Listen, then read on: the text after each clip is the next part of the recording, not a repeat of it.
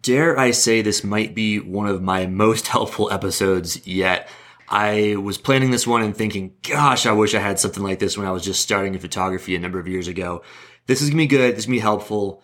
We're talking about photo jargon today. If you're gonna walk the walk, you've gotta talk the talk as well. Maybe you don't need to talk the talk. Maybe you're not like me and you don't get super nerdy and passionate about the various nomenclatures and definitions within photography, but at very least, it's going to help you with understanding things like online tutorials. Uh, it's going to get you to react quicker if you're on a photo trip or a photo workshop and the, the guide shouts, Oh, open up, open up your lens. Stop it down, stop it down. We're going to tell you what all that stuff means today. Ultimately, this is going to be one more arrow in your quiver to help you get better at photography. And that's what it's all about, right? Well, let's dive into it. Today is Talking the Talk Photo Jargon Podcast episode 4 of The Wild Photographer.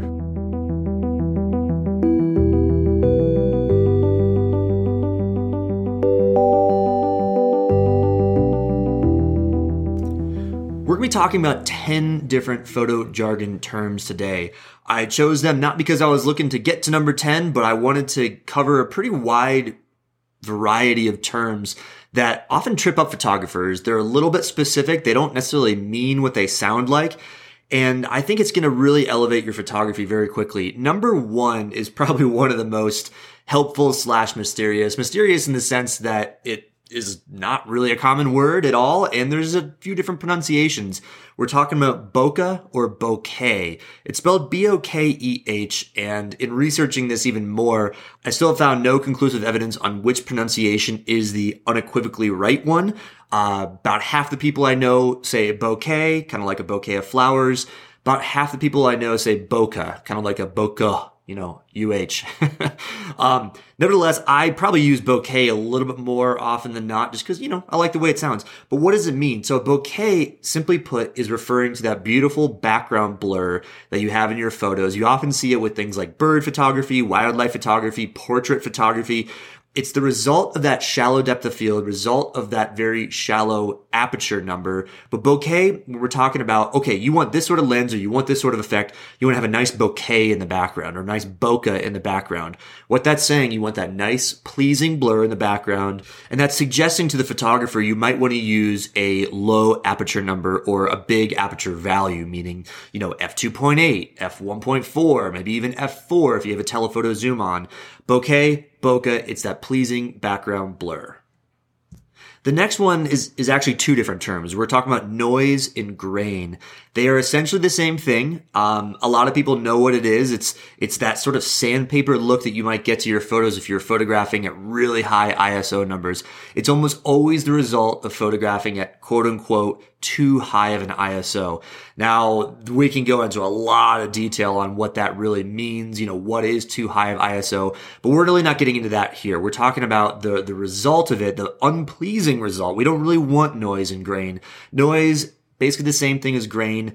Uh, grain is that look. It's it's that noisy look in your photo. It's almost as if you put your photo on top of a very fine sandpaper and just rubbed a pencil over it. It's it's pixelated. It's got some texture to it. We see it most pronounced when we're photographing dark skies. You have this uniform sort of gray or blue background, dark blue of the night sky, and it's not smooth. It's not as smooth as you'd think. And that is a noise. That's the grain from photographing at too high of an ISO. I know I'm going to get questions. So what is too high? Well, really, it's very subjective to the camera you're using, but we start to get into quote unquote high ISOs when we're at 1600, 3200, certainly 6400 and above. I'd say most modern cameras, when you're shooting at 32 or 6400, you're starting to get into high ISOs and you're starting to notice grain. Even if you have the fanciest camera out there and it's minimal grain, you're still going to notice it. But when we talk about noise and grain, that's exactly what we're talking about. The result of too high of an ISO. How do you get rid of it? Shoot it lower its ISO. Maybe not as easy as it sounds, but nevertheless, that's noise and grain. Term number three is one of my favorite terms because it's one of my favorite lenses, the nifty 50.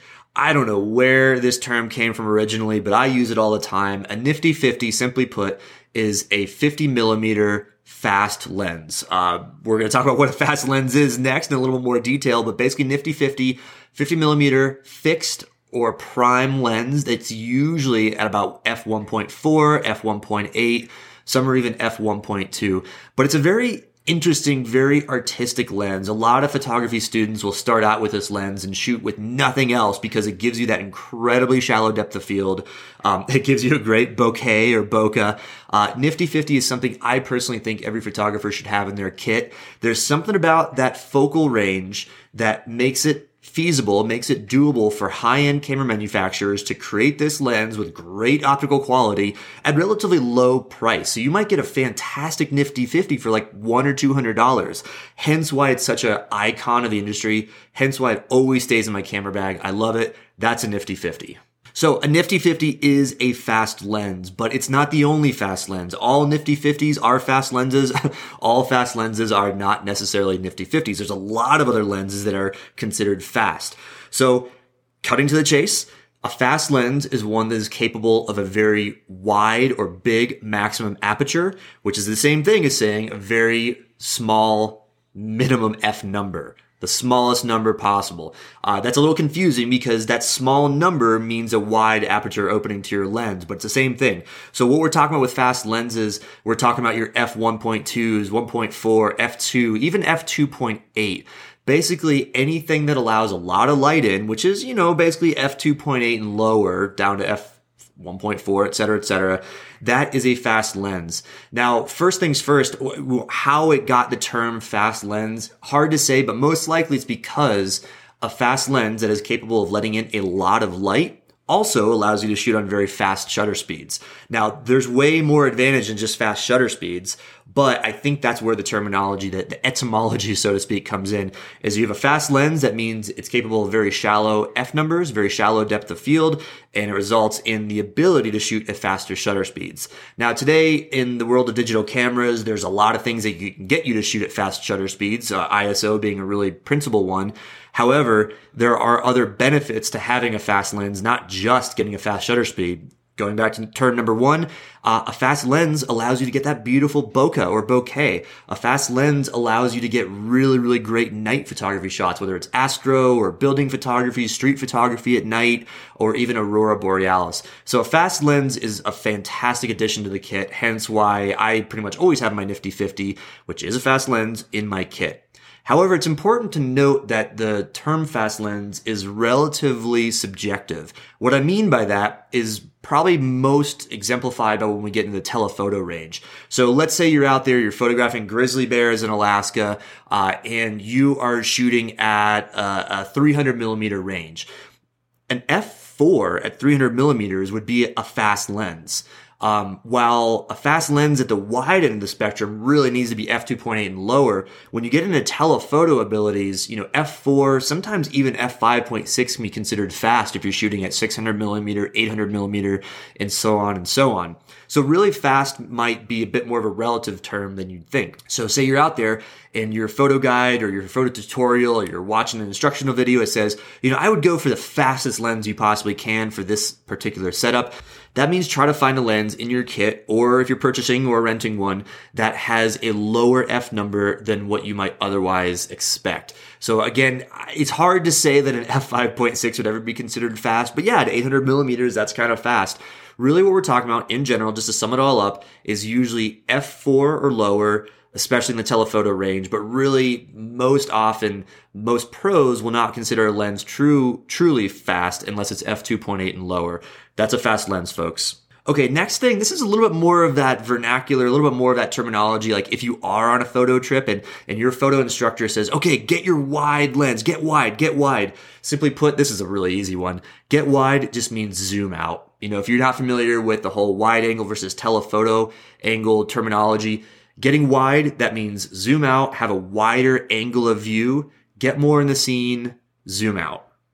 Okay, next one is another one that you might hear from fellow photographers out in the field or seeing tutorials, or if you're with a photo guide, he or she may say, open up.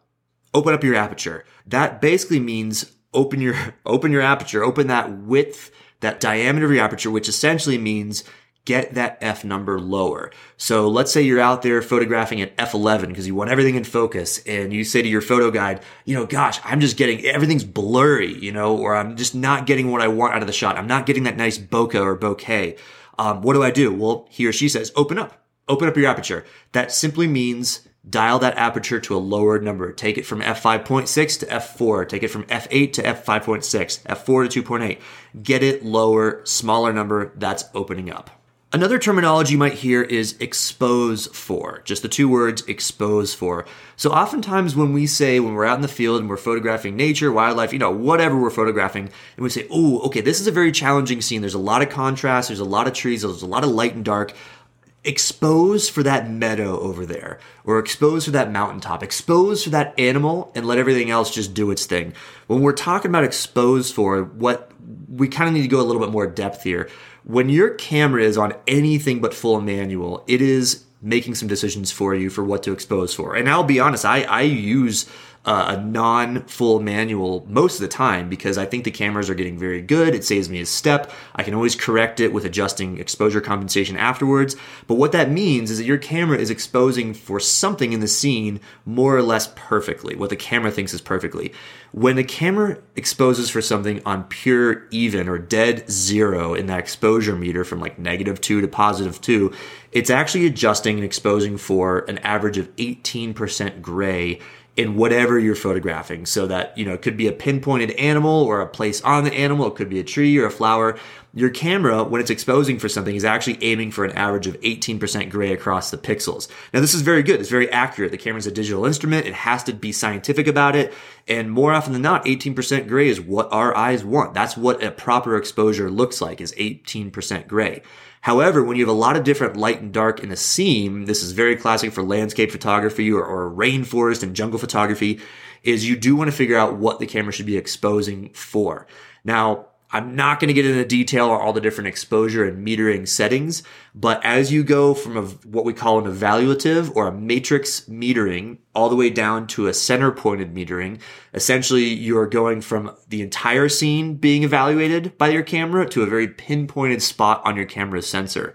What you can do is use this concept of exposing for a very specific shot if you get down into that center or even spot metering mode. So you got to choose something if you hear from your guide or fellow photographer or you're watching a tutorial online or listening to a podcast and you hear expose for, that means don't worry about all the rest of the modeled lighting, the lights and the darks and the shadows. Expose for that one thing perfectly and the rest will fall into place. So it's usually a tool to say, you know, that area that I'm telling you to expose for is a nice mid tone. It's not too bright. It's not too dark. If you expose for that, the rest of the scene will be well lit, uh, as close to as perfectly lit as possible expose for. That's what it means. The next one we're getting into is uh, actually in the world of filters. I don't use a lot of filters. There's really only a few filters that are commonplace these days, but one that is ex- exceedingly commonplace and you, you really need to have in your kit if you're a real deal landscape photographer is what's known as an ND and sometimes even an ND grad. You might see this in the, the literature. You might see this on a tutorial or hear it from your fellow travelers if you're out in the field. ND simply stands for neutral density. ND grad stands for graduated neutral density. What that all means, basically, an ND filter is a sunglass tint for your lens. It is used most commonly when you're trying to get long exposure photography in bright daylight conditions.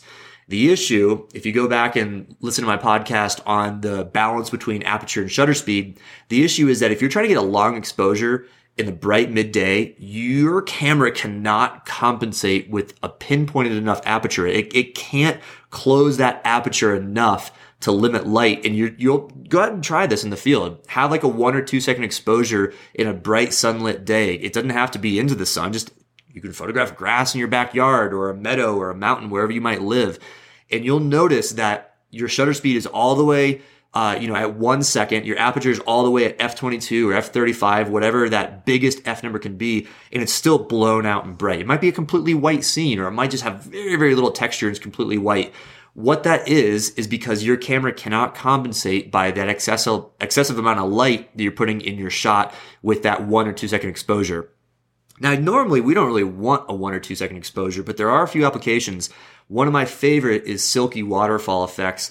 And there are places in the world where you, you can't get that waterfall in the shadows. You can't photograph at night. A place that comes to mind is Brooks Falls in Alaska. You can't be out of the platforms photographing bears in the middle of the dark. it's not possible, not allowed. Uh, and that waterfall is in the dead middle of the sun most often. It's, you know, bright sunny day. So what you have to do is you have to forcibly put some sort of tint on your lens. And that's what basically a neutral density filter is. It's a sunglass for your lens to allow you to shoot long exposure photography in daylight conditions. Super helpful. So what's the graduated part of this? Well, a graduated ND, or really it's, it's a graduated neutral density filter, but an ND grad by its terminology is uh, it's graduated. It's varied. So what you'll see in that filter is part of it's clear and part of it's tinted, and it has this nice little fade in the middle. If you have a circular one, it's usually be bisected right in the middle. They have some great ones that are rectangular that you can actually put on a bracket on the tip of your lens and move it up and down. It's mostly when you're photographing sunsets and sunrises, or more importantly, more all encompassing horizons. If you have a horizon shot and the sky is brighter than the foreground, you can actually use an ND grad filter to artificially tint that bright sky to make the exposure more even between that foreground and that sky. Like I said, it's great for sunrises, great for sunsets, especially when you have some texture in the foreground. I'm thinking about this great shot that I have of Bryce Canyon National Park at sunrise and the foreground is kind of in the shadows, but the sunrise is just so spectacular. What I want to do is have it more evenly exposed such that the sunrise isn't the only thing that comes, that comes to light. The only thing that's actually bright enough to see. I want the hoodoos. I want the amphitheater of Bryce National Park to actually have some light, have some color. So I slap on the graduated neutral density filter. I tint the sunrise and the amphitheater, the hoodoos themselves, the rock formations, get that part of the filter that is not tinted. And that gives me a beautiful shot, simply put. Okay, we are down to our penultimate term here. Um, a stop. That's it. A stop. What does a stop mean? Whew, this could be, this might turn into its own episode at some point. A stop is basically a unit, believe it or not, a unit of light. Um, not quite that straightforward. I'm sure you're going to get a bunch, bunch of different definitions from various photographers, but most commonly when we look at what a quote unquote stop is, it usually has to do with aperture. So the best thing to do is Google an aperture chart and you'll notice that apertures are broken down into concrete stops. And I can actually just list this off because I, I have chosen to memorize this over the years. I think if you want to be an aspiring photographer, you should do so too. It goes like this and it starts at f1.4. Every full stop you go beyond that lets in half as much light because that aperture is getting closed down to a more narrow and narrow opening. It lets in exactly half as much light. That's the essence of what a full stop is. So here's the list. It goes f1.4. One full stop is f2. That's half as much light as f1.4. Another full stop is 2.8. Another is F4, another is F5.6, another is F8, another is F11, another is F16, and the final, usually the final is F22. So you'll notice that that scale is a little confusing because it's not totally linear with the numbers. You know, you're not, for every one unit, you're not going half as much or twice as much light. You're not, it's not really discernible. You have these very concrete stops at f1.4, 2, 2.8, 4, 5.6, 8, 11, 16, 22. So it's best to memorize that. It gives you, more than anything, it gives you a really good appreciation for why it's so powerful and useful to have an f2.8 lens because that lets in like multiple times more light than F8 or F11 or F16. And F1.4 lets in four times as much light as F2.8. So even though 1.4 and 2.8 seem like they're close on the scale, uh, they're not. So anyway, it's worth memorizing that. One stop means some sort of unit of light. And as you go from left to right on that aperture scale, you're letting in half as much light per stop. Now, even though this term stop is most commonly associated with aperture or an aperture priority mode in your camera, you can add a full stop or take away a full stop by messing with your shutter speed too. And it's the same principle. If you double or halve your shutter speed, you are going up or down a full stop. Same thing goes with ISO. If you double or halve your ISO, Fortunately, it's much more linear than the ap- aperture. You know, you can you can actually do the quick calculation of oh yeah, 400 is twice 200. That is that is a full stop. Going from one hundredth of a second to one fiftieth of a second lets in twice as much light. Going from f2.8 to f2 lets in twice as much light. Those are all stops. One additional part of this stop jargon is a partial stop. Uh, most cameras actually break their their stops into thirds. So you'll notice on your camera, you can't just with one click go from f5.6 to f8 or from f8 to f11 or, or either way. Usually they're broken into thirds. So from f5.6, you see it's the next little click is 6.3. The next click is 7.1 and then it's F8. So stops are actually usually within camera systems, camera menus, broken down by thirds of a stop really more than anything, just this just allows a little bit more flexibility in how perfect and how accurate we are in negotiating the amount of light we have in our scene. But you'll often hear when photographers and photo guides are out there in the field, they'll say, you know, I would stop this down one third of a stop. I would go one third of a stop, negative or positive. We're usually not operating in full stops because that, that is a pretty big change of light. So third stops are a little bit more practical, but nevertheless, they all have to do with that doubling or halving the amount of light.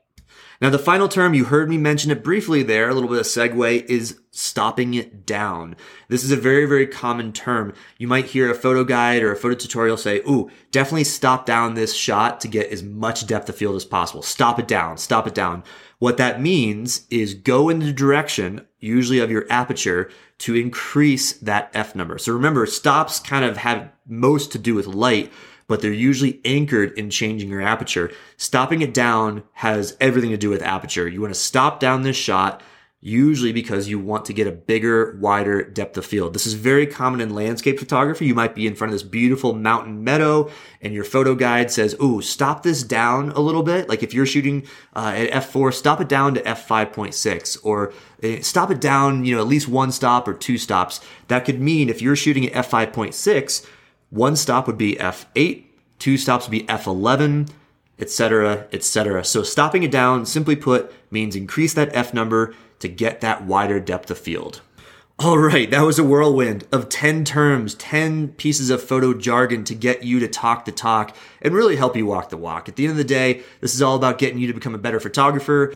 I have no doubt if you are able to harness these terms in your photography, understand them if they're told to you in a tutorial or by a photo guide, you're going to get better shots in the end. So with that, that concludes Photo Jargon Podcast, episode number four, season two, etc., etc. Hey, let us know. Join us on Instagram if you are on the old IG. Let us know what episodes you'd like to see or hear next. It's the.wild.photographer on Instagram. So it's the at symbol, the.wild.photographer. Join us, send me a message, let us know what you'd like to hear more about. And that concludes Photo Jargon. Cheers, folks. Enjoy it. Happy shooting.